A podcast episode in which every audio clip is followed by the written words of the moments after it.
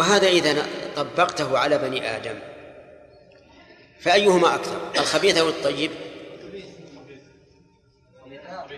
خبيث الخبيث من بني آدم أكثر؟ إيه، صحيح. الخبيث من من بني آدم أكثر. لو أعجبك. كذلك لو أعجبك كثرة الخبيث بقوته وإنتاجه. لا يهمنك. كما في قوله تعالى ولعبد مؤمن خير من مشرك ولو ولو أعجبك لا يهمنك الخبيث باطل. والله عز وجل يقول بل نقذف بالحق على الباطل فيدمغه فإذا هو زاهق. كلمات قوية. نقذف بالحق يعني نرمي بشدة. فيدمغه يصيب دماغه. ولا يفلت ولا يبقى لحظة عين. ولهذا قال فإذا هو زاهق والفل الترتيب والتعقيب وإذا فجائية تدل على مفاجأة الزهوق وأنه يكاد أن يكون الزهوق قبل أن يدمغ. فإذا هو زاهق ولكم الويل مما تصفون. ولكن لاحظوا أخواننا أن السيف بضاربه يعني الحق لا بد أن يكون الحامل الحق قويا في ذات الله لا يهمه أحد. في ذات الله وحينئذ يندحر الباطل يندحر الباطل ويقوم الحق. ولو أعجبك كثرة الخبيث فاتقوا الله يا أولي الألباب. ألف للتفريع.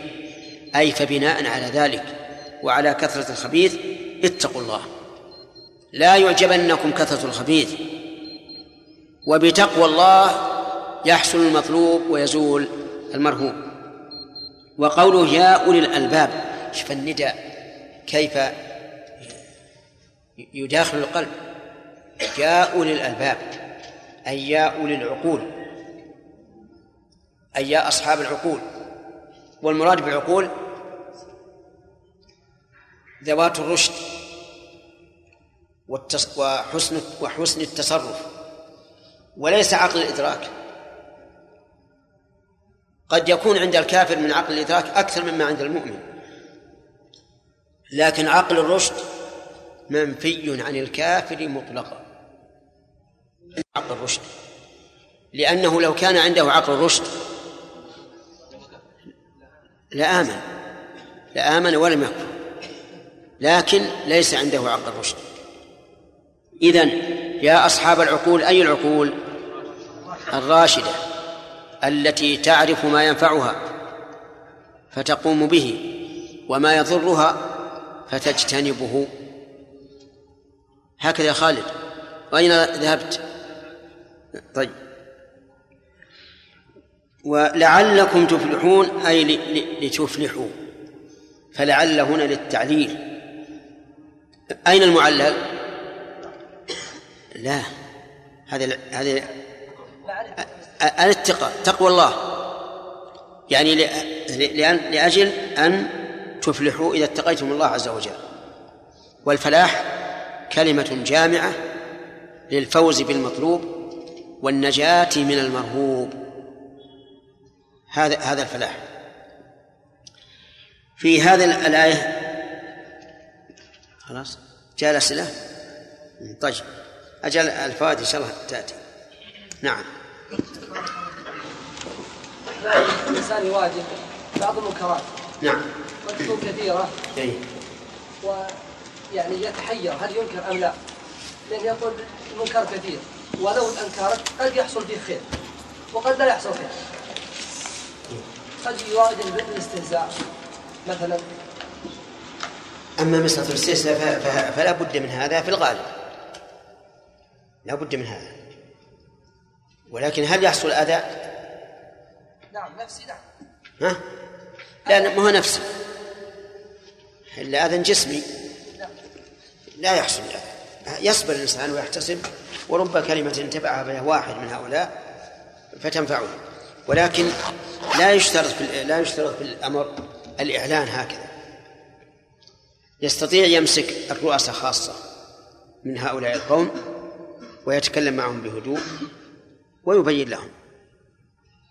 والرؤساء إذا وفقوا للهداية اهتدى بهدايتهم كثير من الناس. أحيانا واحد يواجه شخص يعني من شكله ما كلمه لكن شك إنه مو ما أكثر هذا وما أكثر الانتفاع. ترى بعض الناس مو على شكل. شكله صحيح يعني تظن إنه لك لكن تجد نفسه لينة. وهذا مجرب يعني قد تقول حليق اللحية مسبل الثوب. وجهه ما هو ما هو بوجه الخير لكن سبحان الله قلبه لين أقل ما يبي يقول لك إذا إذا إذا لم تأتي بعنف يبي يقول جزاك الله خير وأسأل الله الهداية. وهذا مجرب. خذ بيده بس بسهولة. نعم. تنحى به عن الطريق قليلا وكلمه تجد خير كثير. لكن بلانا من أنفسنا. إذا شفنا الواحد مخالف فالإنسان يغار ما يتحمل. ثم يبدأ يتكلم بكلام يعني ينفر صاحبه. نعم. ذكرنا بأن ذكرنا بأن الأصل هو وجوب البلاغ. لكن يشكل يا شيخ ما نقل عن بعض الأئمة وبعض العلماء أنهم يقولون إني لا أعطي علمي إلا من يستحق العلم. نعم. ولا أبثه إلا في أهله فهل يتعارض هذا؟ لا هو قصد إن صح هذا الخبر. قصد الجلوس للناس يعلم. أنه ما يجلس إلا الناس يريدون العلم حقيقة. ما ما يريدون الضحك على الذقون. بعض الاحيان الانسان يكون راكب في سياره إيش؟ يكون راكب في سياره معه قوم ويعرف أنهم ما يريدون النصيحه. ويريد استغلال الوقت. فهل يقول مثلا ينصحهم يذكرهم يعني لا لا ما يصلح هذا راكب السياره ما يصعد على طول يقول بسم الله الرحمن الرحيم هم يجيب مواعظ.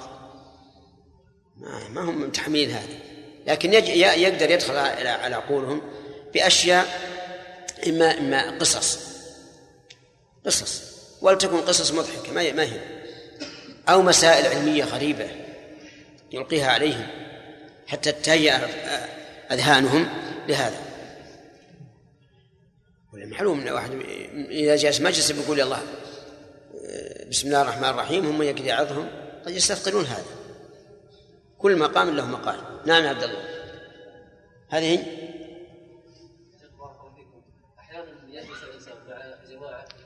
منكر. لو أنه قام لم لم يستفد منه شيئا ولم يستفيد منه. نعم. لو أنه أنكر عليه مباشرة لن منه. فهل يضغط على نفسه ويجلس مكرها في هذا المكان؟ لا بأس لا بأس. لا بأس كالطبيب يشق الجرح ويشم رائحة كثيرة. من أجل اصلاحه ولأحد العلماء تأثير بالغ في بعض الجهات المملكة كان يدخل معهم في منكرهم نعم ويحتفل معهم باحتفالات. سمع عبد الله جلال أعوذ بالله من الشيطان الرجيم. يا أيها الذين آمنوا تسألوا عن أشياء إن تبد لكم تسؤكم وإن تسألوا عنها حين ينزل القرآن تبد لكم عفى الله عنها والله غفور حليم قد سألها قوم من قبلكم ثم أصبحوا بها كافرين أعوذ بالله من الشيطان الرجيم قال الله تبارك وتعالى يا أيها الذين آمنوا لا تسألوا عن أشياء إن تبد لكم تسؤكم. فوائد التي قبلها الآية التي قبلها فقط. من فوائد قال الله تعالى ما ما على الرسول إلا البلاغ. والله يعلم ما تبدون وما تكتمون. هذه الآية كالتتمة لما قبلها في قوله اعلموا أن الله شديد العقاب وأن الله غفور رحيم يعني وسيحاسبه ثم بين وظيفة الرسول عليه الصلاة والسلام. ففي الآية ما على الرسول إلا البلاغ شو شو؟ أخذتوها؟ طيب. آه، قل لا يستوي الخبيث والطيب إلى آخره. من فوائدها أنه لا يستوي الخبيث والطيب عند الله عز وجل ولا عند أصحاب العقول. وهذا في مراتبهم عند الله وعند العقول. أما وعند ذوي العقول أما فيما يعملون من أمور الدنيا فإنه قد يكون الخبيث أكثر من من الطيب عملا.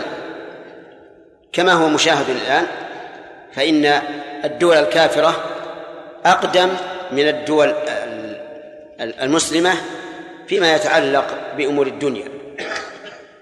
ومن فوائد هذا الحديث أنه لا ينبغي للإنسان نعم لا ومن فوائد هذه الآية أنه لا ينبغي للإنسان أن يعتبر بالكثرة وإنما يعتبر بالكيف لا بالكم لقوله ولو أعجبك كثرة الخبيث. ومن فوائدها أنه إذا اجتمع قوم للشورى ثم تنازعوا في شيء. فإننا نعتبر من هو أقرب إلى الصواب. إذا كان ال- الفرق يسيرا نعتبر من هو أقرب للصواب. فإن تساووا فهنا نعتبر الأكثر. لأن المقصود هو الحق. فإذا علمنا أن هؤلاء القلة في جانبهم الحق من حيث العلم والثقة والأمانة والمعرفة فإنهم يقدمون على الأكثر. لكن إذا تساووا اعتبرنا الأكثر لأنه لا طريق لنا إلى الترجيح إلا هذا. ومن فوائد هذه الآية الكريمة أن الوصف الخبث والطيب يكون في الأعيان ويكون في الأعمال. يكون في الأ- في الأعمال ويكون في في الأعيان.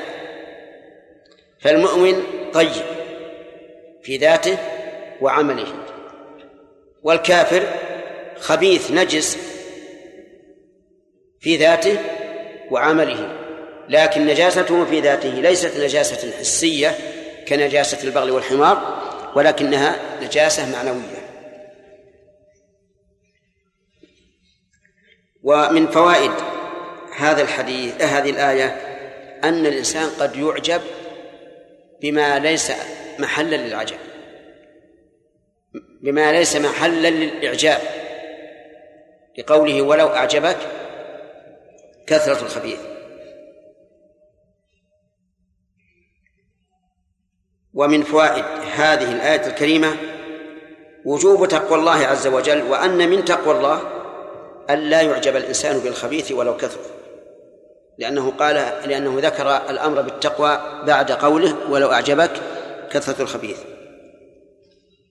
ومن فوائد الآية الكريمة أن الذين يخاطبون بالتقوى وبمثل هذه الأحكام العظيمة هم أصحاب العقول. لقوله يا أولي الألباب. والمراد بالعقول هنا عقول الرشد لا عقول الإدراك. ومن فوائد هذه الآية الكريمة أن التقوى سبب للفلاح. لقوله لعلكم تفلحون وسبق معنى الفلاح. ثم قال الله تبارك وتعالى يا أيها الذين آمنوا لا تسألوا عن أشياء إن تبد لكم تسؤكم إلى آخره الخطاب بيا أيها الذين آمنوا سبق الكلام عليه مرارا فلا حاجة لإعادته. لا تسألوا عن أشياء إن تبد لكم تسؤكم أشياء هنا ممنوعة من الصرف. وعلل الصرفيون كونها ممنوعة من الصرف أن أن الهمزة فيها أصلية. وليست آه، نعم. وأن الهمزة فيها للتأنيث وليست أصلية. يقول آه، جملة معترضة الجو حار في المناطق.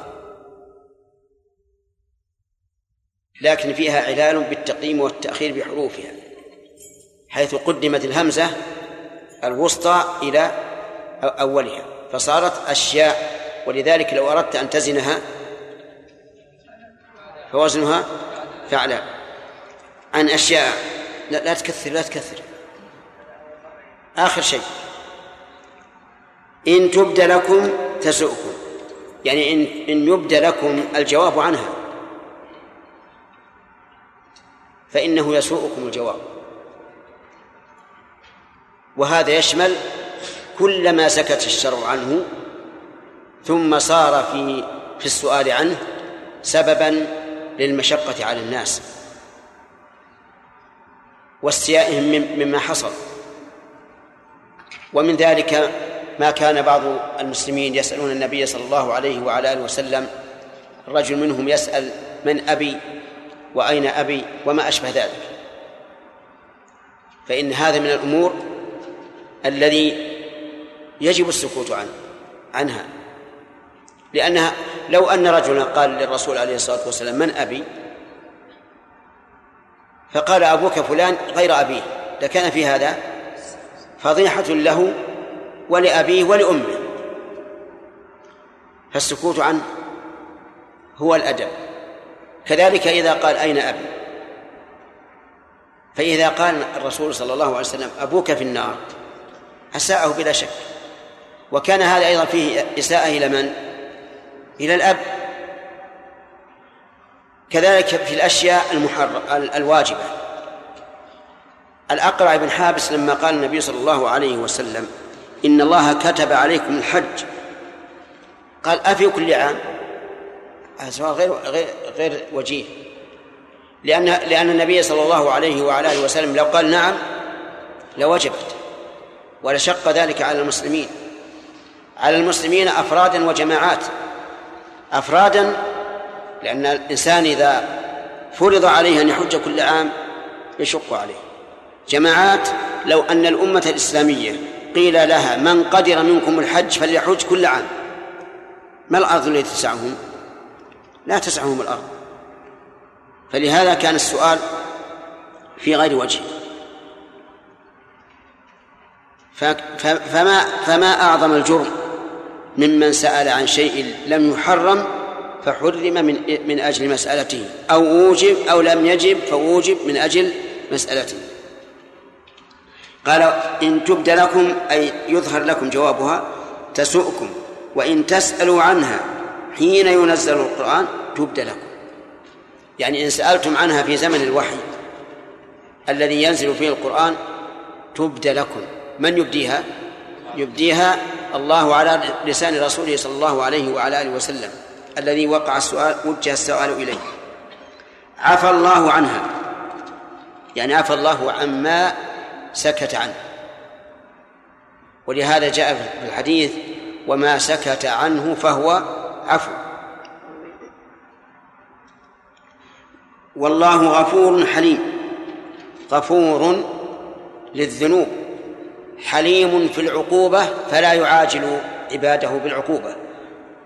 كما قال عز وجل ولو يؤاخذ الله الناس بما كسبوا ما ترك على ظهرها من دابة ولكن يؤخرهم إلى أجل مسمى فإذا جاء أجلهم فإن الله كان بعباده بصيرا.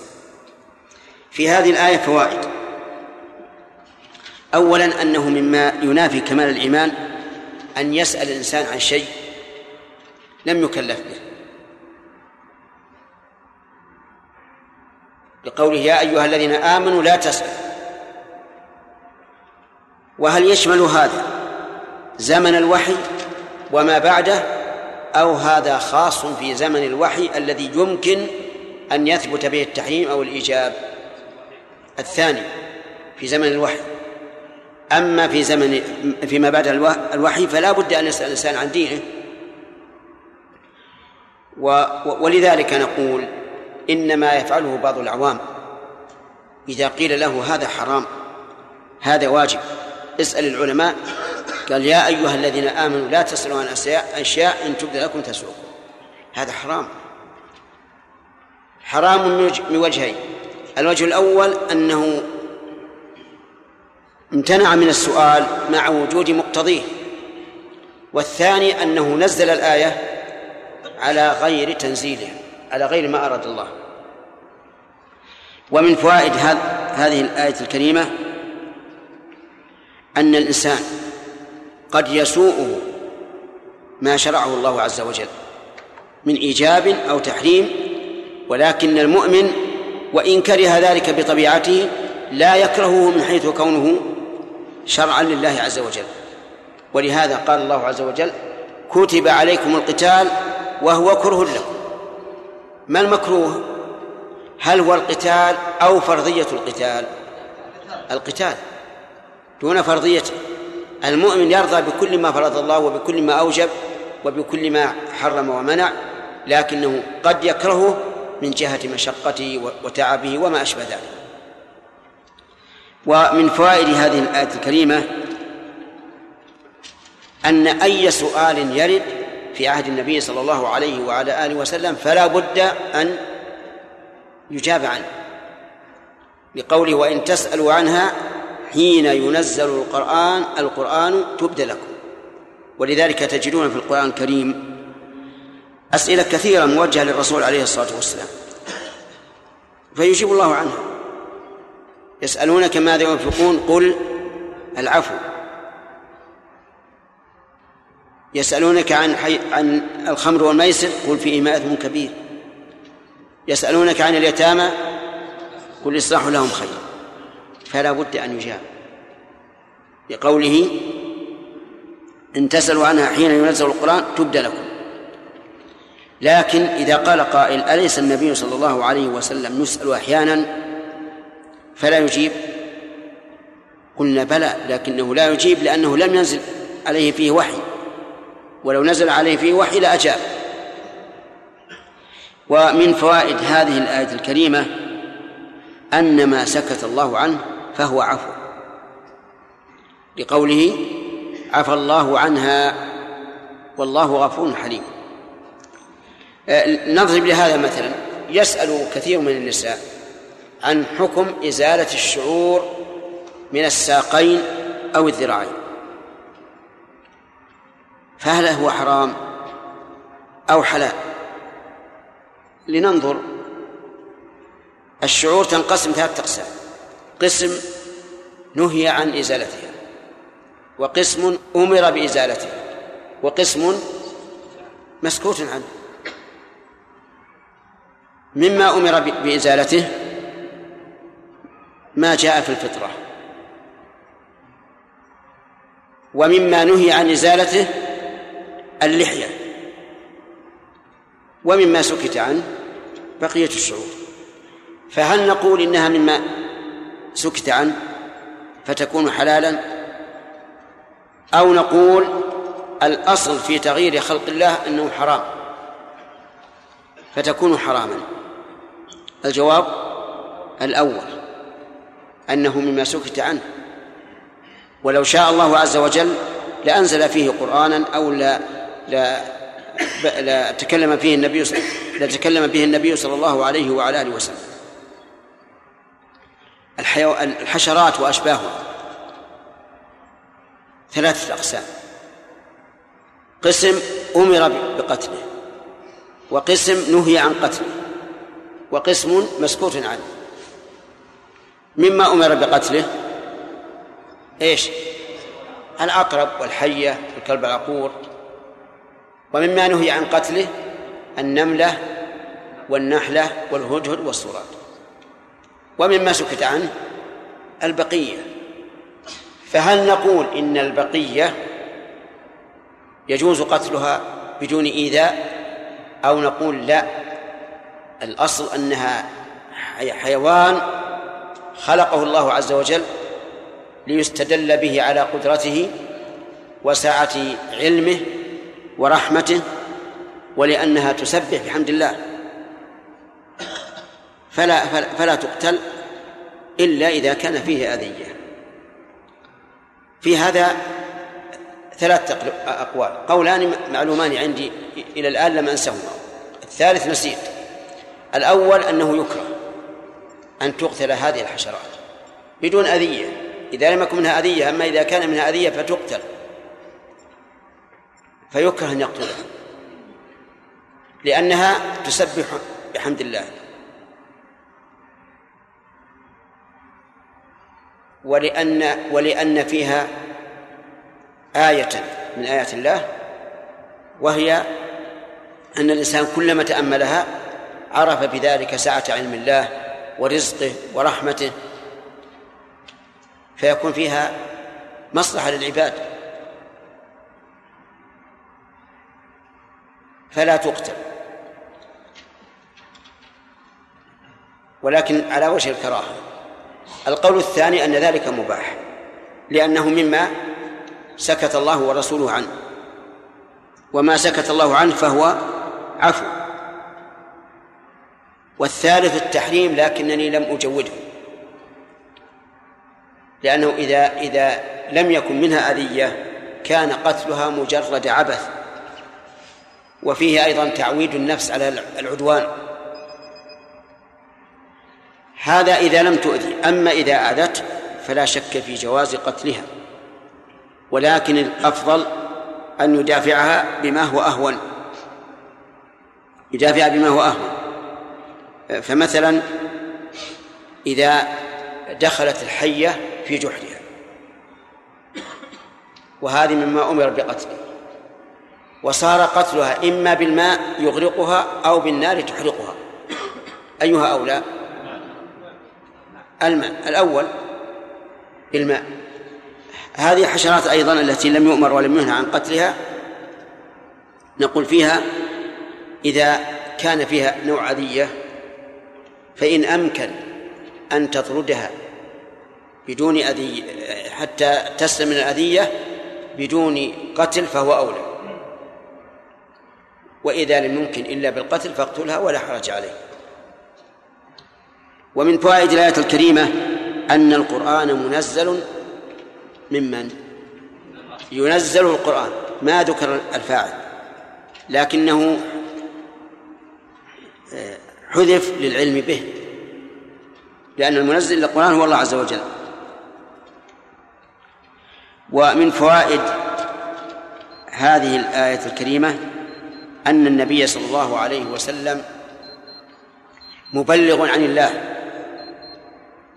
لقوله تبد لكم لأن المبدي للبشر مباشرة هو الرسول صلى الله عليه وسلم. ومن فوائد هذه الآية الكريمة البناء على الأصل في براءة الذمة. تؤخذ من قوله عفى الله عنها. فالأصل عدم شغل الذمة بإيجاب أو تحريم. ومن فوائد الآية الكريمة إثبات هذين الاسمين لله عز وجل الغفور والحليم. فهو غفور للذنوب حليم عند العقوبة فلا يعاجل. وقد قال ابن القيم رحمه الله وهو الحليم فلا فلا يعاجل عبده بعقوبة ليتوب من عصيانه. ثم قال قد سألها قوم من قبلكم ثم أصبحوا بها كافرين. نعم صلى الله عليكم بعض الحشرات بعض بعض الحشرات. طبيعتها أذية لكنه ما بدت منها أذية. هل يقتلها؟ مثل إيش؟ حية مثلا؟ إيه. نعم. والعقرب كذلك. ها؟ والعقرب نعم. هل يعني مجرد ما رأينا إي نعم. إي نعم. لعموم الأمر بقتلها. ثم إذا لم يكن منها أذية وهذا في الحية يعني مجرب. الحية أحيانا ما ما تلدغ ابدا. حتى إن إني رأيتها أنا بعيني مشت على رجل امرأة قد مدت رجليها ولا ولا ولم تنال تنالها بسوء. أما العقرب فيا ويل من مسته ما تعطي فرصة إطلاقا. ولا سمعنا بعقرب لا تلدى اللهم لك كان عقارب افريقيا ما ندري وش يقول يا يحيى؟ نعم. نعم. أجل طبيعتها الأبد أن تلدغ على طول. ولا تعطي مهلة. نعم يا جمال. شيخ ما رايك يا شيخ بعض الناس يستخدمون هذه الايه مضرب نعم. كمدرس مثلا يسأل في مادة هل هذا معنى مثلا؟ لا يجوز. لأن الماء لأن ال- السؤال الذي ورد لا يتناسب مع معنى, معنى الآية. نعم.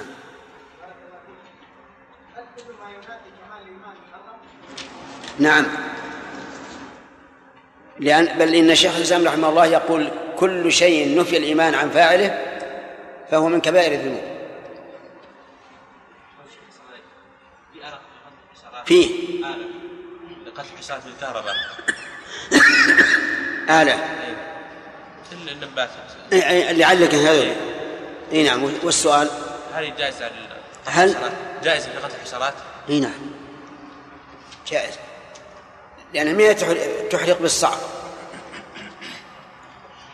ثم إن هذا المؤذي إذا إذا لم نتمكن من القضاء عليه إلا بها إلا بالحرق فلا بأس.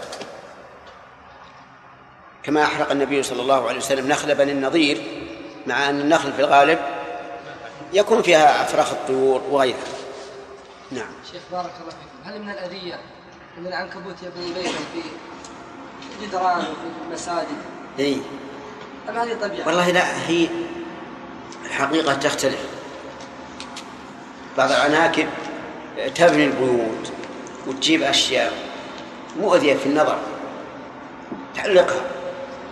هذه مؤذية لا شك كذلك أيضا في المكتبة قد تعشش على الكتب. هذه مؤذية. لكن الغريب أن الناس يقولون إن العنكبوت لا يجوز قتله. مطلقا. لو تعشش على رأسك. لماذا؟ قالوا لأنها عششت على النبي صلى الله عليه وسلم في الغار. هذا ما هو صحيح. تعشيش العنكبوت على النبي صلى الله عليه وعلى آله وسلم في الغار غير صحيح. أبدا. و- ولم يمنع رؤية الكفار إلا حماية الله عز وجل. ولهذا قال أبو بكر والله لو نظر أحدهم إلى إلى قدمه لأبصرنا. بعض العلماء أورد حديث لكنه ضعيف. أمر بقتل العنكبوت؟ نقول لا أمر ولا نهي. هي من الحيوانات التي تركها أولى لكن إذا حصل منها أذية ولو قليلة فلا بأس أن تقتل والأصل فيها أنك تبني بيتها معروف حرمة هل يقتل الإنسان مجرد ما يشوف يقتل؟ لكن إذا إذا إذا قدرنا أن مثلا في في درجة في البناء الأول خشب وجريد وبنت بين الخشب والجريد ما يأثر هذا. لكن في مثل البناء المسلح الآن لا شك تشوه المنظر. تشوه المنظر وربما هي تجيب ما شاء الله ممن يدخر القوت. تجيب أشياء. نعم. له؟ له فوائد. فوائد ما هي؟ يقتل النمل النمل؟ النمل الصغير أي. لا بد أن تثبت هذا. ائتنا بعنكبوت ونملة غدا إن شاء الله. ونشوف.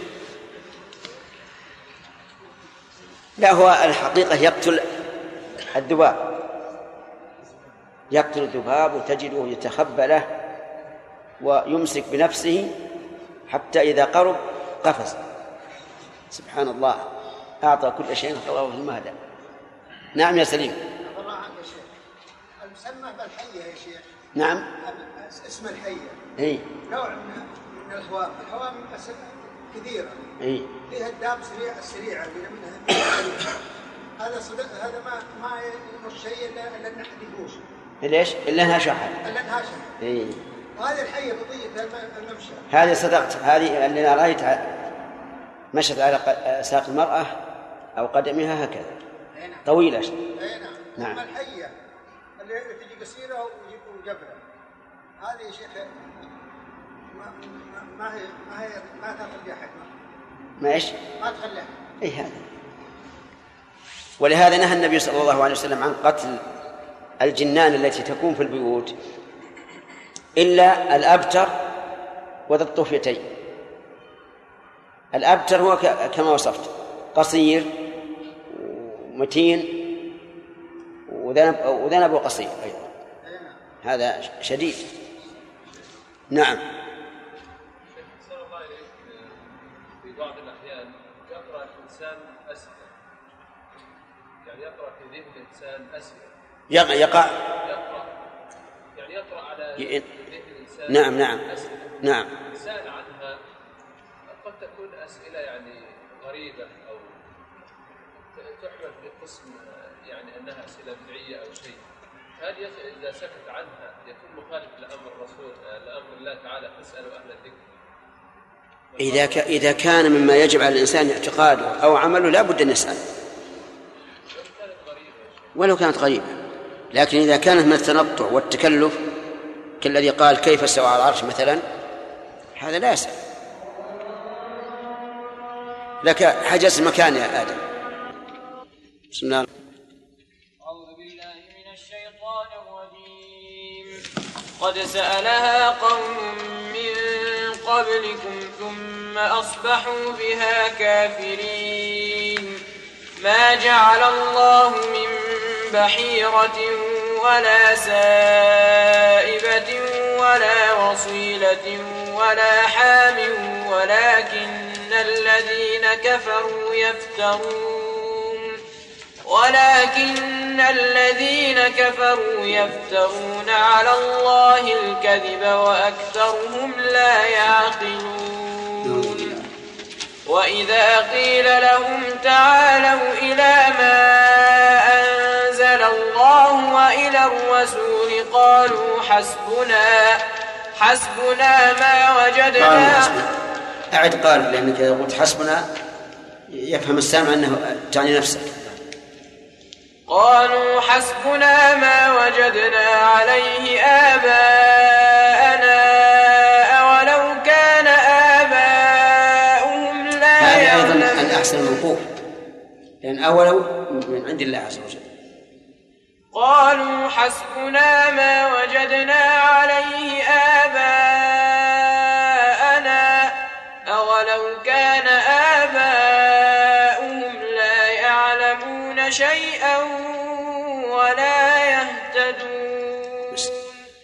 أعوذ بالله من الشيطان الرجيم. لما نهى الله سبحانه وتعالى هذه الأمة أن يسألوا عن أشياء سكت الله عنها.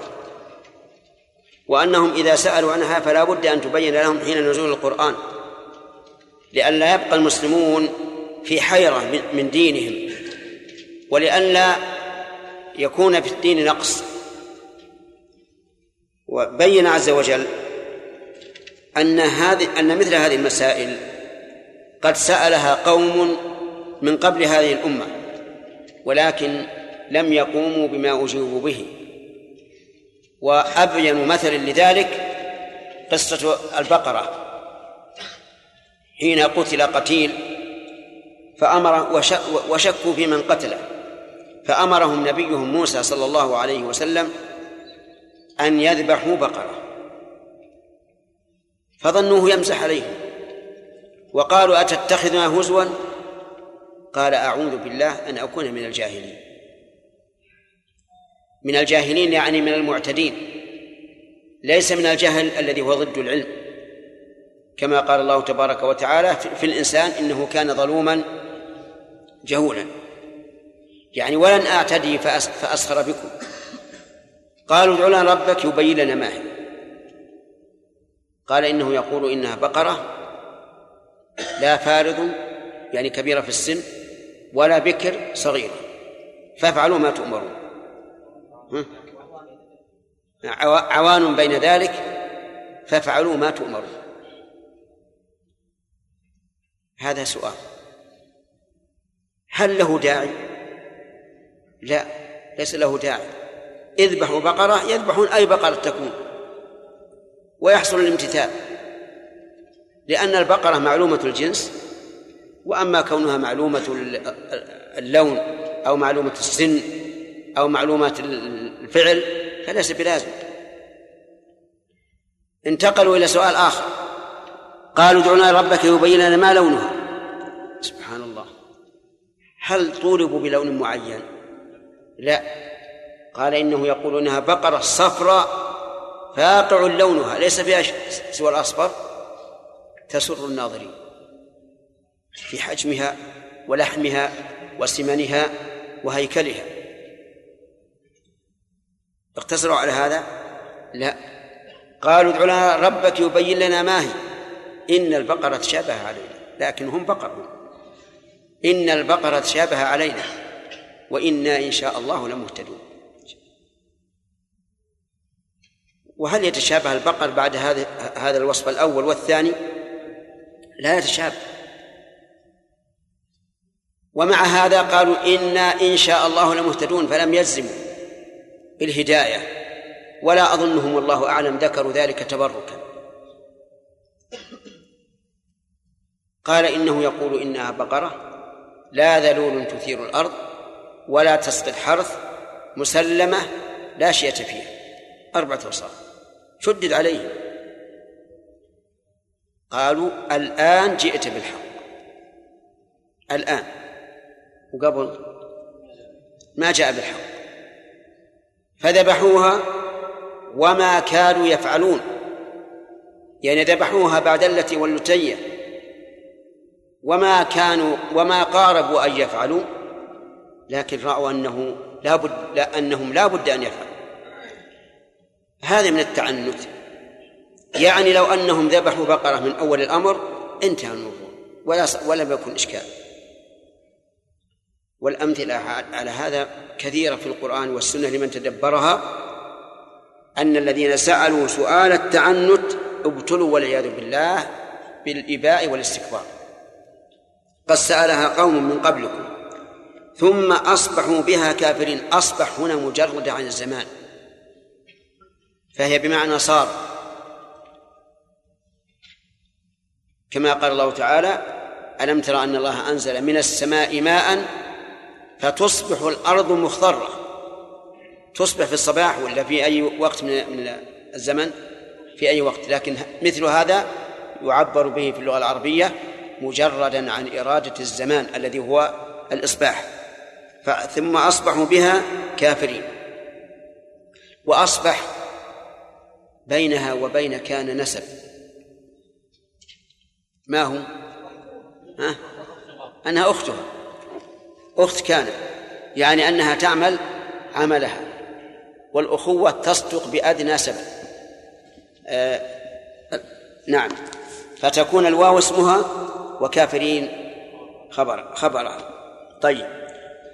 في هذه الآية الكريمة من الفوائد ضرب الأمثال في الأمم السابقين.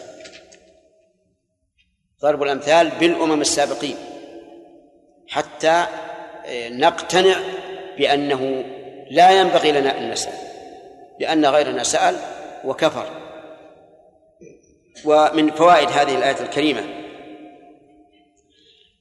أن من قبلنا كانوا يسألون ولكن يهلكون بالسؤال. ويؤيد هذا قول النبي صلى الله عليه وسلم في الحديث الصحيح. عمن سبقنا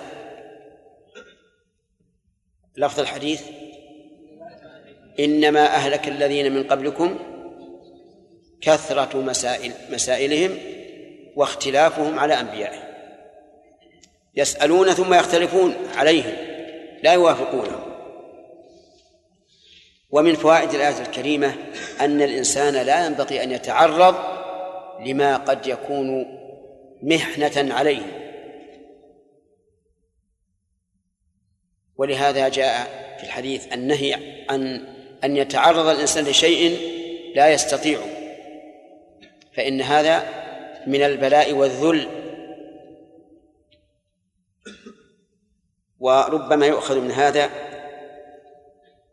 منهاجا حسنا في كل شيء. مثال ذلك لو أن رجلا ماله قليل وبنى له بيتا وصار يمكن أن يستغني بفراش يجلس عليه ومضربة ينام عليها ووسادة يتكئ عليها لكنه أراد أن يفعل ما يفعله الأغنياء من أن يملأ البيت كله فراشا وأن يأتي بفراش فخم وما أشبه ذلك. نقول لا تتعب نفسك. لا تتعب نفسك. فإن هذا من الإشقاق على النفس وأن يلحق الإنسان دين في ذمته فيعجز. وفي الأمثال العامية إيش؟ مد رجلك على قدر الحافك لأنه لو لو مددتها مستطيلة والحاف قصير طلعت فأصابها البرد نعم. ثم قال الله عز وجل ما جعل الله من بحيرة ولا سائبة ولا وصيلة ولا حام قوله ما جعل ما نافية والجعل هنا بمعنى الشرع أي ما شرع الله. واعلم أن جعل تأتي بمعنى خلق. وبمعنى صير وبمعنى شرع. تأتي بمعنى خلق مثل قوله تعالى الحمد لله الذي خلق السماوات والأرض وجعل الظلمات والنور. جعل الظلمات والنور. وجعل التي بمعنى خلق لا تتعدى إلا إلى مفعول واحد. جعل التي بمعنى خلق لا تتعدى إلا إلى مفعول واحد. وتأتي بمعنى صير وهذه تتعدى إلى مفعولين. مثل قول مثل قوله تعالى وجعل الليل نعم وجعلنا الليل لباسا وجعلنا النهار معاشا وجعلنا السماء سقفا محفوظا والأمثلة في هذا كثير. وبهذا نعرف ضلال الجهمية الذين استدلوا بقول الله تعالى وجعل إنا جعلناه قرآنا عربيا حيث قالوا إن جعلناه أي خلقناه. فيقال هذا دليل على لكنتهم وعدم معرفتهم للغة العربية لأن جعل إذا تعدت إلى مفعولين يا عبد الرحمن جمعة. وش قلنا؟ إلى مفعولين فإنها لا تكون بمعنى خلق أبدا بل تكون بمعنى صير القسم الثالث تأتي بمعنى شرع كما في هذه الآية. شرع إيه، نعم. هنا يتعين أن تكون بمعنى شرع. ولا يجوز أبدا أن نجعلها بمعنى صير أو خلق لأن الأمر واقع. فيه البحيرة والسائبة والوصيلة والحام. موجود. وعليه فنقول ما جعل الله إيش؟ أي ما شرع الله. ما شرع من بحيرة من هذه زائدة للتوكيد توكيد النفي. ولهذا نقول عند إعرابها من حرف جر زائد زائد. زائد زائد كيف؟ حل لنا هذا اللغز يا أي نعم. من حرف جر زائد زائد. هل زائد الثاني توكيد الأولى؟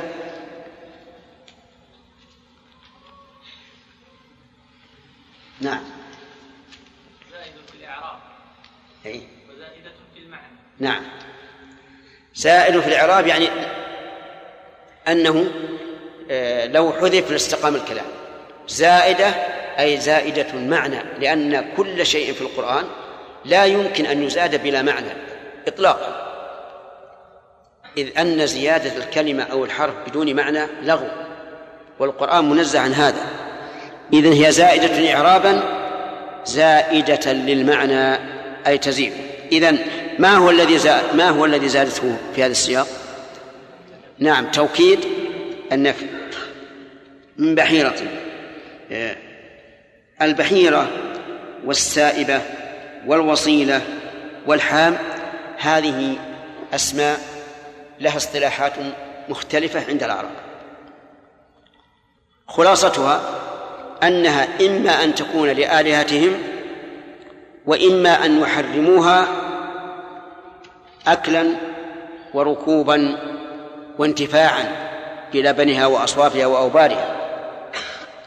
وهم على اختلاف بينهم في, في متى تكون بحيرة وإلى آخره. لكن علامة البحيرة عندهم أن تشق أذنها شقا واسعا مأخوذة من البحر.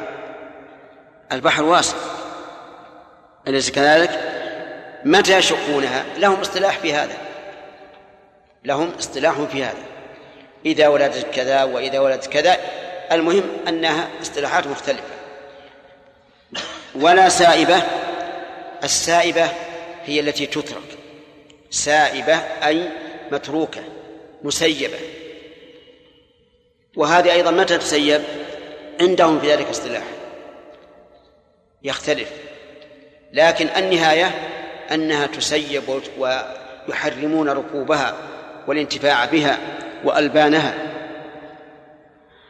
ولا وصيلة.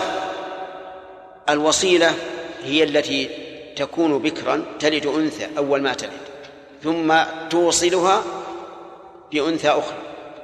يعني البكر تلد بطنين على التوالي كلاهما أنثى. فيقول هذه وصلت آه، أنثى بأنثى فتحرم أو تجعل للآلهة. ولا حام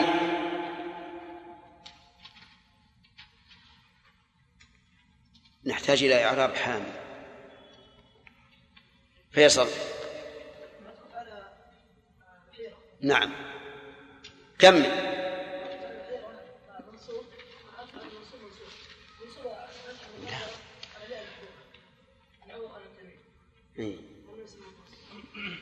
طيب هل هي منقوص أو حرف صحيح؟ حام منقوص. أصلها؟ حامي نعم. إذن هو اسم منقوص محذوف الياء. ولا حامي. والحامي من الحماية. وهو الذي حمى ظهره فلا يركب. إذن هو جمل. جمل. ويختلفون فيه. متى يكون حاميا؟ بعضهم قال إذا أنجب عشرة. أولاد وبعضهم قال خلاف ذلك. المهم أن هذه أوصاف للأزواج من الأنعام. الإبل والبقر والغنم متى حصلت حرمت هذه البهيمة أو جعلت أو جعلت الأصنام. ولكن الذين كفروا معطوفة على ما جعل الله ولكن الذين كفروا يفترون على الله الكذب. حيث يقولون إن هذه محرمة وهذه محللة. افتراء على الله عز وجل. وأكثرهم لا يعقلون. أكثر هؤلاء الكفار لا يعقلون. لأنهم همج رعاع تابعون لأكابرهم. فأكثرهم لا يعقلون. يعني ليس الأمر عقل يرشدهم مع أن الله ذكر في أوصاف الكفار في آيات أخرى أنهم صم بكم عمي فهم لا يعقلون. لكنه قال أكثرهم لأن هنا إمام ومقلد. من الأئمة عندهم؟ أئمة الكفر الذين يحللون ويحرمون بأهوائهم العوام يتبعونه. ويقولون وجدنا آبانا على أمة وإنا على آثارهم مهتدون ولهذا قال وأكثرهم لا يعقلون. وإذا قيل لهم أي قيل لهؤلاء الأكثر تعالوا إلى ما أنزل الله وإلى الرسول. تعالوا إلى ما أنزل الله يعني إلى القرآن لنتحاكم إليه. وإلى الرسول أيضا لنتحاكم إليه ليكون التحاكم إليه.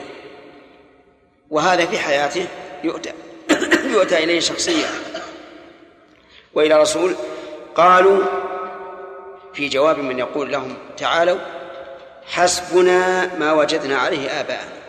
حسبنا أي كافينا ما وجدنا عليه آباءنا. يعني وليس لنا حاجة أن نأتي أن نتحاكم إلى القرآن ولا إلى الرسول لأن لدينا ما يكفينا. وهو ما كان عليه آباؤهم قال الله عز وجل أولو كان آباؤهم لا يعلمون شيئا ولا يهتدون. يعني أيقولون هذا؟ حسبنا ما وجدنا عليه آباءنا. ولو كان آباؤهم لا يعلمون شيئا ولا يهتدون وهذا في غاية التوبيخ. أن يتبعوا آباءهم وآباؤهم ليس ليسوا على علم. لا يعلمون شيئا يعني شيئا من شريعة الله. وإلا فهم يعلمون كيف يأكلون كيف يشربون كيف يذهبون ويجيئون لكن لا يعلمون شيئا من شريعة الله. ولا يهتدون الطريق الذي يوصلهم إلى الله عز وجل. فنفى عنهم العلم والعمل. لا يعلمون هذا نفي العلم. ولا يهتدون نفي العمل. في هذه الآية الكريمة فوائد. منها إطلاق الجعل على التشريع. لقوله ما جعل الله من بحيرة. ومنها بطلان ما كان عليه أهل الجاهلية في تحريم هذه الأنعام الموصوفة بهذه الصفات. البحيرة والسائبة والوصيلة والحامل. ومن ومن فوائدها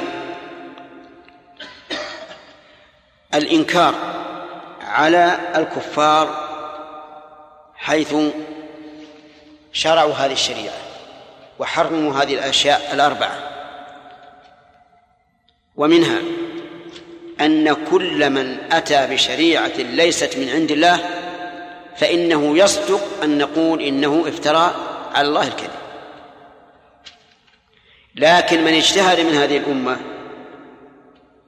وبذل الوسع في الوصول إلى الحق وحكم بغير الصواب. فإنه لا يقال إنه افترى على الله كذبا بل يقال إنه اجتهد وأخطأ وله إيش؟ أجر أجر واحد. وهذا والحمد لله من سعة رحمة الله عز وجل. ومن فوائد هذه هذه الآية الكريمة خطر الإفتاء خطر الإفتاء.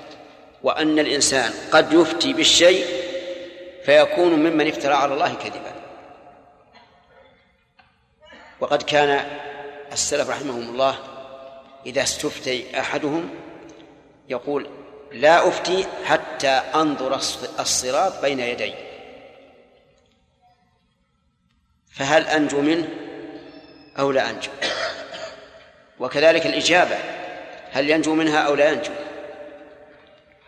ووالله إن هذا لدليل على تعظيم الله عز وجل وهيبته في القلب.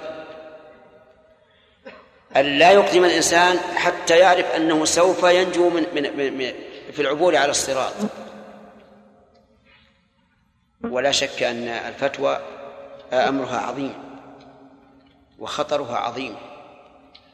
وما أشد زلة العالم وما أشد زلة العالم وجدال المنافق بالكتاب.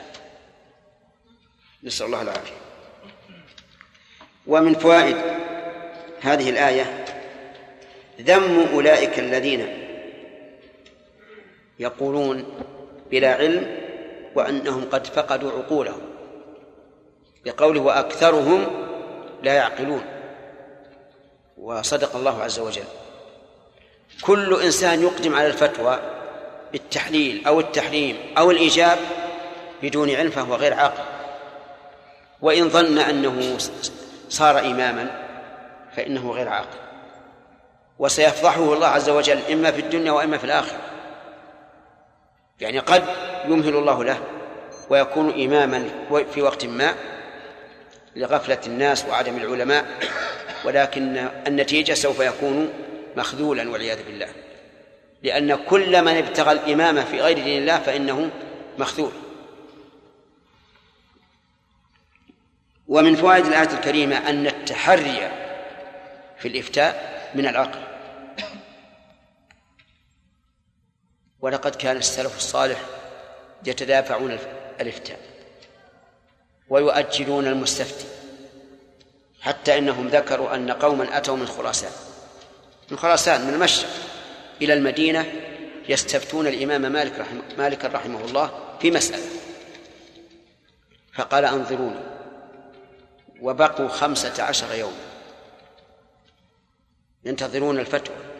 في النهاية قال ليس عندي علم. قالوا سبحان الله إمام دار دار الهجرة ليس عنده علم. ونحن أتينا من بلاد بعيدة. وأقمنا في انتظار هذه الفتوى. وتقول ما عندي علم؟ قال نعم. أقول ما عندي علم. اذهبوا إلى قومكم قولوا إن مالكا يقول ليس عندي علم. وهو إمام.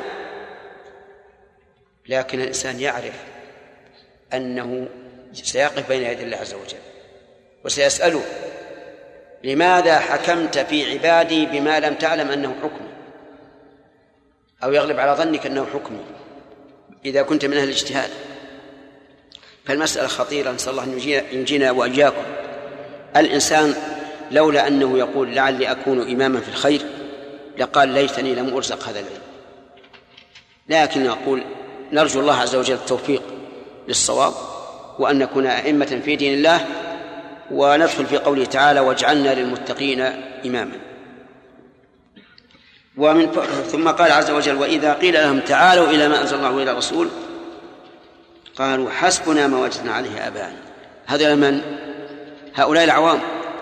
لما ذكر العلماء في الآية الأولى ذكر العوام. إذا قيل لهم يستفاد منها أن هؤلاء العوام يوجهون ويرشدون ويدعون إلى إلى الكتاب والسنة. وأبهم القائل إما لكثرة القائلين وإما لاختلاف مراتبهم لأن كثرة القائلين توجب أن الإنسان ينصاع. ويأتي.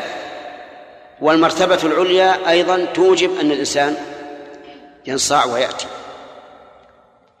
ومن فوائد هذه الآية الكريمة إثبات أن الله تبارك وتعالى أنزل الكتاب القرآن. ويتفرع على هذه هذه الفائدة أن القرآن كلام الله. استمع. اسمعني يا بهلول؟ أن القرآن كلام الله. فإذا قال قائل لا يلزم من كون الله أنزله أن يكون كلامه لأن الله يقول وأنزلنا الحديد فيه بأس شديد. ويقول أنزل من السماء ماء. فهل تجعلون الحديد من صفات الله؟ أو الماء النازل من السماء؟ لا. لا نقول هذا. إذا يقول القرآن مخلوق كما خلق الحديد. وكما خلق الماء النازل من السماء.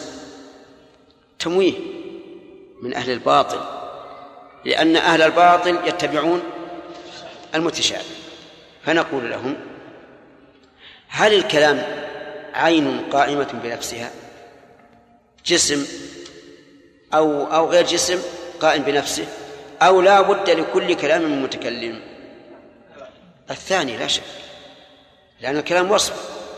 لا بد أن أن يكون من موصوف. إذن إذا أضاف الله إنزال القرآن إلى نفسه علمنا أنه كلامه لأن القرآن كلام. فيكون في هذا دليل دليل واضح على أن القرآن كلام الله. فيه أيضا دليل على علو الله عز وجل. لقوله إلى ما أنزل الله لأن النزول لا يكون إلا من إلا من أعلى. وعلو الله عز وجل أبين وأظهر من أن تقام عليه الأدلة.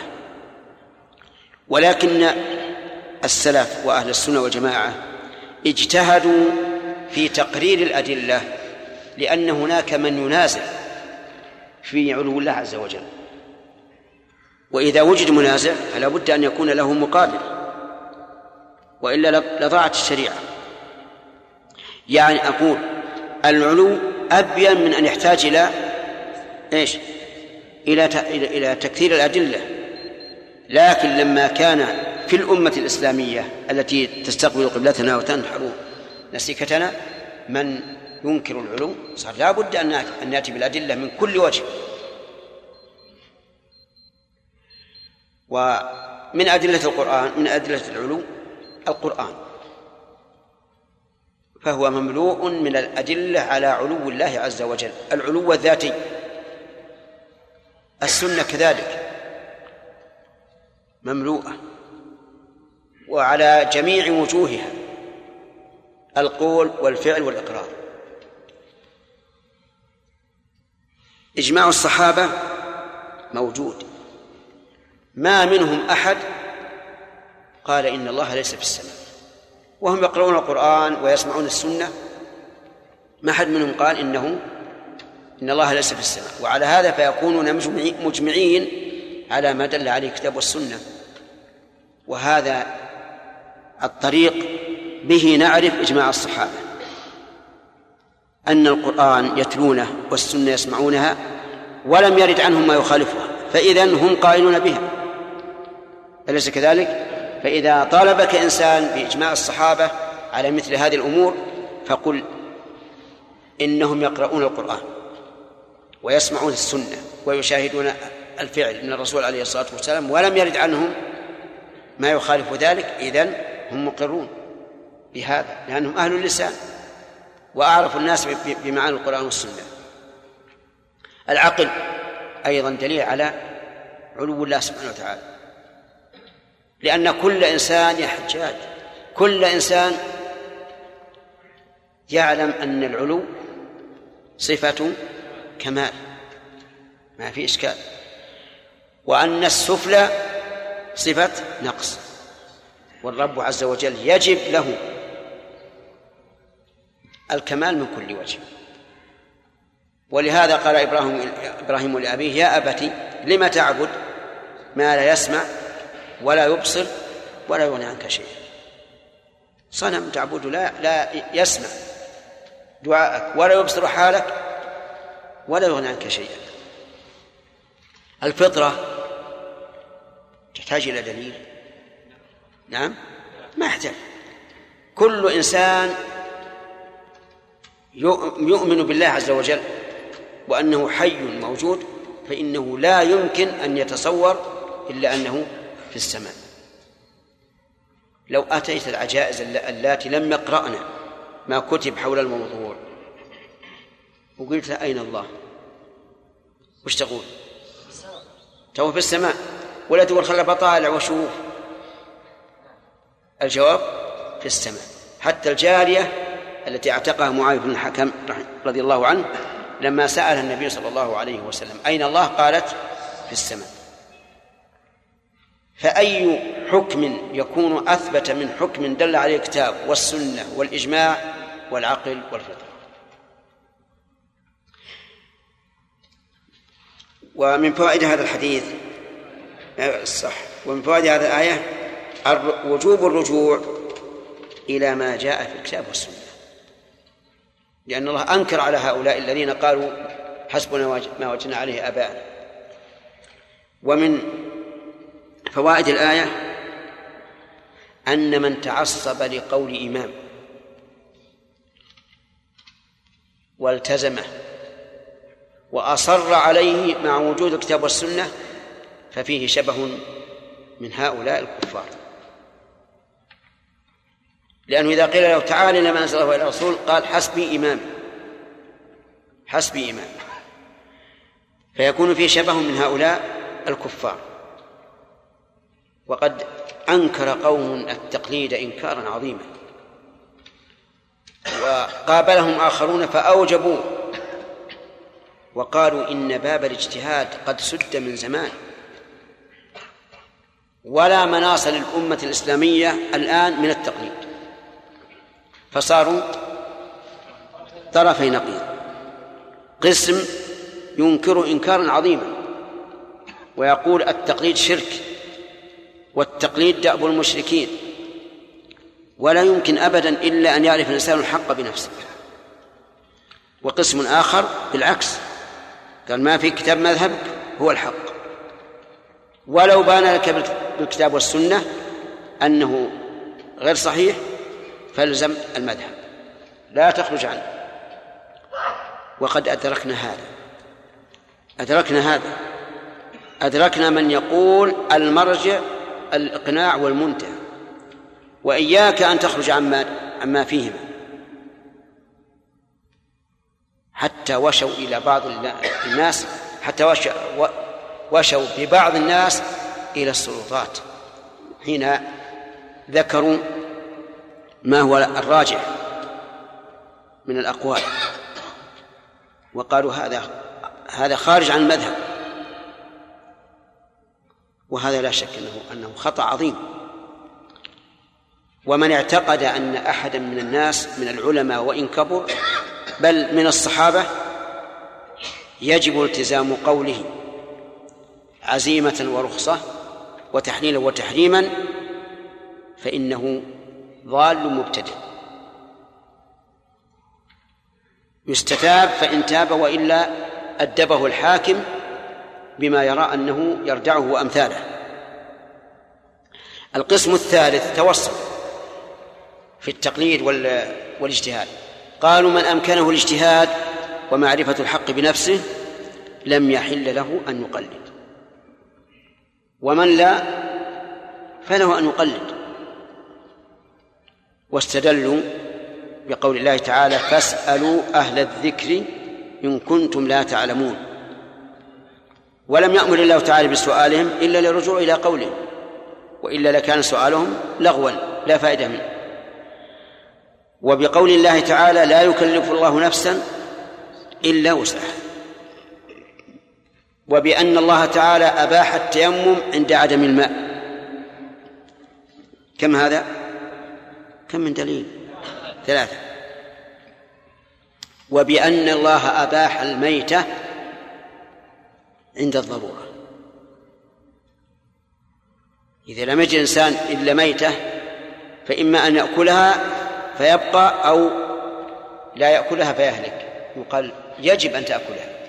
يجب أن تأكلها وجوبا. فإن لم تفعل فأنت آثم. وما أحسن ما قال الشيخ الإسلام رحمه الله اجعل التقليد كالميتة لا تحل إلا عند الضرورة. ومن فوائد الآية الكريمة حسن الجدال في القرآن الكريم حيث أقام الحجة على هؤلاء الذين قالوا حسبنا ما وجدنا عليه آباءنا بأن آباءهم لا يعلمون شيئا ولا يهتدون فهم ضالون في علمهم وفي عملهم. يلا عبد الله الجلال. أعوذ بالله من الشيطان الرجيم. يا أيها الذين آمنوا لا تسألوا عن أشياء.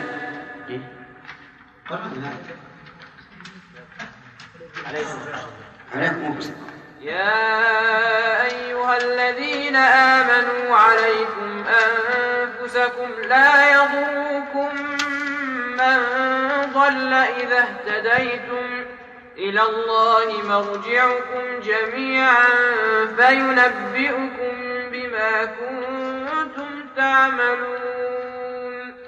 يا أيها الذين آمنوا شهادة بينكم إذا حضر أحدكم الموت حين الوصية اثنان ذوى عدل منكم أو آخران من غيركم إن أنتم ضربتم في الأرض فأصابتكم مصيبة الموت تحبسونهما من بعد الصلاة فيقسمان بالله إن ارتبتم لا نشتري به ثمنا ولو كان ذا قربى ولو كان ذا قربى ولا نكتم شهادة الله إنا إذا لمن الآثمين فإن عثر على أنهما استحقا إثما فآخران فآخران يقومان مقامهما من الذين استحق عليهم الأوليان فيقسمان بالله لشهادتنا أحق من شهادتهما وما اعتدينا إنا إذا لمن الظالمين ذلك أدنى أن يأتوا بالشهادة على وجهها أو يخافوا أو يخافوا أن ترد أيمان بعد أيمانهم.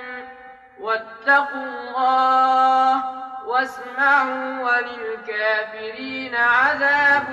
والله والله لا يهدي القوم واتقوا الله والله لا يهدي واسمعوا. واسمعوا والله لا يهدي القوم الفاسقين. أعوذ بالله من الشيطان الرجيم. قال الله تبارك وتعالى يا أيها الذين آمنوا عليكم أنفسكم. ها؟ قواعد تفسير أي طيب. الآن ما ما حضرت شيء. يعني بمعنى إلا إذا كان لديكم شيء نبحث فيه لا بأس. أما الآن ما حضرت شيء. نعم.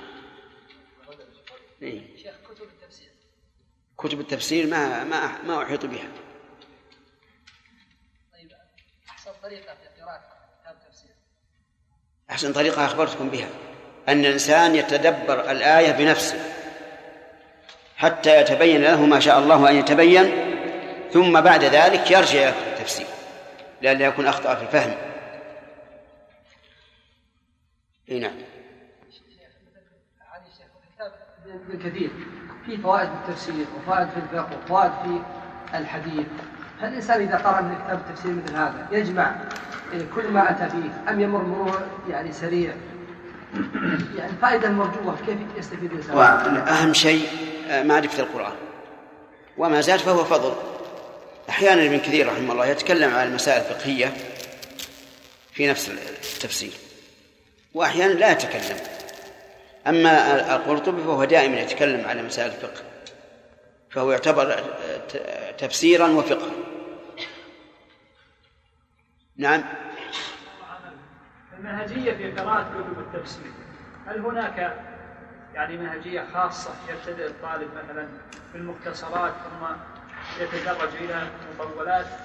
والله ما أعرف من المختصرات إلا تفسير الجلالين وتفسير الجلالين لا أرى يقرأ به إلا رجل فحل فحل لأنه كالرموز. نعم. نبدأ لأن هذه أسئلة ما لها ما لها قيمة في نظري يقول الله عز وجل يا أيها الذين آمنوا عليكم أنفسكم الخطاب يا أيها الذين آمنوا تكرر علينا كثيرا والحمد لله وعرفنا ما يترتب على هذا الخطاب عليكم أنفسكم أي أي إلزموا أنفسكم بالإصلاح. عليكم أنفسكم يعني إلزموا أنفسكم. ولهذا على تعتبر نائبة مناب اسم الفعل. أي إلزموا أنفسكم بإصلاحها. وطلب الهدى لها. لا يضركم من ضل إذا اهتديتم. لأن الناس قد يقولون إذا كان هناك فسقة أو كفار فإن هذا فإننا نخشى على أنفسنا من من هذا. فبين الله عز وجل أنه لا يضرنا أن ذلك لا يضرنا إذا أصلحنا أنفسنا.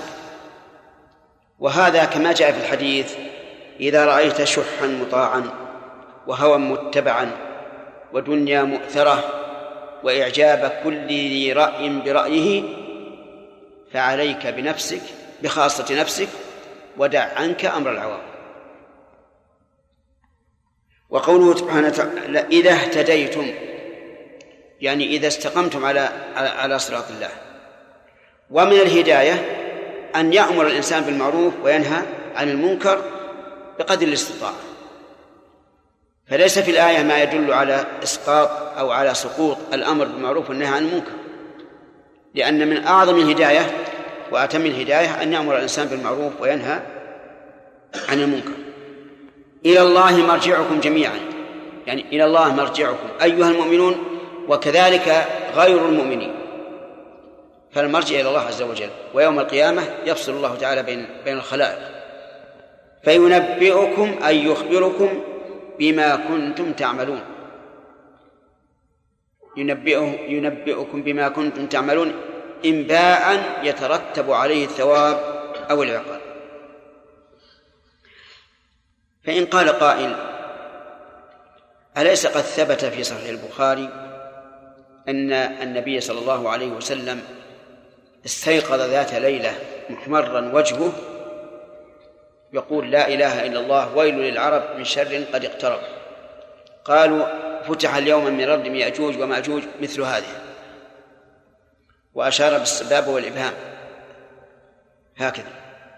قالوا أنهلك وفينا الصالحون؟ قال نعم إذا كثر الخبث. قلنا هذا لا يعارض الآية. لأنه إذا هلك الصالحون فإن بسبب الفتنة التي حصلت من هؤلاء فإن ذلك لا يضر. لأن الهلاك مصير كل شيء ما مصير كل حي. لكنه لا يتضرر في دينه. كما قال الله عز وجل واتقوا فتنة لا تصيبن الذين ظلموا منكم خاصة. وبهذا الوجه يتبين أن لا معارضة بين الآية بين هذه الآية وبين ما جاء في الحديث. فمن فوائد هذه الآية الكريمة فضيلة الإيمان وأن أهله أهل لأن توجه إليهم الخطابات. لقوله يا أيها الذين آمنوا ومن فوائدها أن إصلاح النفس والعناية بها من مقتضيات الإيمان. فعليك نفسك اعتني بها أصلحها ما استطعت. ومن فوائدها أن ضلال من يضل من يضل لا يترتب عليه ضرر المهتدي يعني الضرر المعين الشخصي. وأما الضرر العام وهي العقوبة العامة فهذه قد تكون. قد تكون وقد لا تكون أيضا. أليس الله تبارك وتعالى إذا أخذ الأمم السابقة ينجي النبي ومن معه؟ بلى. إذن ليس من الضروري أن الله سبحانه وتعالى إذا إذا أخذ المجرم بالعقوبة أن تشمل حتى المؤمن. ولكن قد يكون. من فوائد هذه الآية انقسام الناس إلى ضال ومهتدي. لقوله لا يضركم من ضل إذا اهتديتم. والضلال له سبب والهداية لها سبب. سبب الضلال الإعراض. عن دين الله وعما جاءت به الرسل. لقول الله تبارك وتعالى فلما زاغوا أزاغ الله قلوبهم والله لا يهدي القوم الفاسقين. ومن أسباب الهداية الإقبال على الله عز وجل وعلى ما جاءت به الرسل. ومن فوائد هذه الآية الكريمة أن المؤمنين إذا لم يهتدوا فقد يسلط عليهم أداؤهم فيضرونه. لأن الله اشترط عدم لعدم الضرر اشترط إيش؟ الهداية. فإذا لم يهتد المؤمنون فيوشك أن الله تعالى يسلط عليهم الأعداء فيضرونهم. في أموالهم أو أهليهم أو أوطانهم. ومن فوائد هذه الآية الكريمة أن المرجع إلى الله عز وجل لا إلى غيره. وجه الدلالة من قولي لا إلى غيره تقديم ما حقه التأخير. لأن إلى الله خبر مبتدأ مقدم وتقديم ما حقه التأخير يفيد الحصر والاختصاص. فالمرجع إلى الله عز وجل. وهل المراد بالمرجع المرجع يوم القيامة؟ أو المرجع حتى في الدنيا فإننا عند النزاع نتحاكم إلى الله ورسوله. الجواب؟ المراد هذا وهذا فالمرجع إلى الله عز وجل. لكن قد يقوي أن المراد به المرجع يوم القيامة قوله فينبئكم بما كنتم تعملون. ومن فوائد هذه الآية الكريمة الإيمان بالبعث. لقوله إلى الله مرجعكم فينبئكم. والإيمان بالبعث أحد أركان الإيمان الستة. فمن أنكره أو شك فيه فهو كافر. لأنه يجب عليك أن تؤمن إيمانا قاطعا بأن الناس سيبعثون ويحاسبون. ومن فوائد الآية أن كل إنسان يبعث صغيرا كان أم كبيرا؟ وذلك بتأكيد هذا في قوله جميعا. ولكن هل من سقط من بطن أمه قبل أن تنفخ فيه الروح هل يبعث يوم القيامة؟ الجواب لا لا يبعث لأنه لم يكن إنسانا. ويدل لهذا قول الله تبارك وتعالى ثم أنشأناه خلقا آخر. فبين جل وعلا أن الخلق بعد نفخ الروح غير الأول وأن الأول عبارة عن قطعة لحم. ومن فوائد هذه الآية الكريمة أن كل شيء قد أحصي على الإنسان. من أين يؤخذ يا كمال؟ من أين يؤخذ؟ أن كل شيء قد أحصي على الإنسان ما هو معك المصحف إذا ما معك كتاب. طيب. صالح. بما كنت. وما هنا؟ من صيغ العموم. فكل شيء فهو مكتوب. لكن هل يمحى بعد كتبه؟ الجواب نعم. يمحى بعد كتبه. لكن القرار على ما في اللوح المحفوظ. أما الأعمال التي تتكرر اليومية فإنها قد تثبت وقد لا وقد تمحى. لقول الله تعالى يمحو الله ما يشاء ويثبت. وقول النبي صلى الله عليه وسلم أتبع الحسنة السيئة تمحها وقوله تبارك وتعالى إن الحسنات يذهبن السيئات. لكن ما استقر في اللوح المحفوظ فإنه لا تغيير فيه. لأنه انتهى. ومن فوائد هذه الآية الكريمة أنه لا يحاسب الإنسان على حديث النفس. لا يحاسب على حديث النفس. من أين يؤخذ يا فهيد بما كنتم تعملون. وحديث النفس ليس عملا ودليل ذلك قول النبي صلى الله عليه وسلم إن الله تجاوز عن أمتي ما حدثت به أنفسها ما لم تعمل أو تتكلم. ولكن إذا ركن الإنسان إلى حديث النفس واطمأن إليه واعتقده فحينئذ يكون عمل عملا. قلبيا أو جوارحيا. قلبيا. ومن فوائد هذه هذه الآية الكريمة إحاطة علم الله تعالى بكل شيء. لقوله فينبئكم بما كنتم تعملون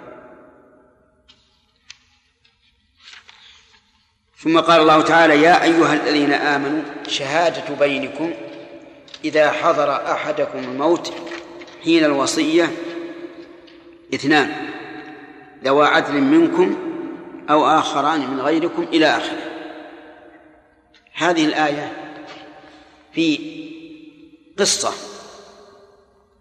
سافر رجلان مع كافران مع رجل مسلم. ثم حضرته حضرته الوفاة. وليس معه معهم مسلم. فأشهدهما على وصيته فهل تقبل شهادة هذين الرجلين أو لا تقبل؟ الحكم يعرف من هذه الآية. والمسألة مسألة ضرورة لأنه لا يوجد مسلم فإذا لم يوجد مسلم اضطررنا إلى قبول شهادة الكافر. وللحديث سبب مذكور. فلنفسر الآية ونقرأ السبب إن شاء الله. شهادة بينكم إذا حضر أحدكم الموت. يعني إذا مرضتم مرض الموت.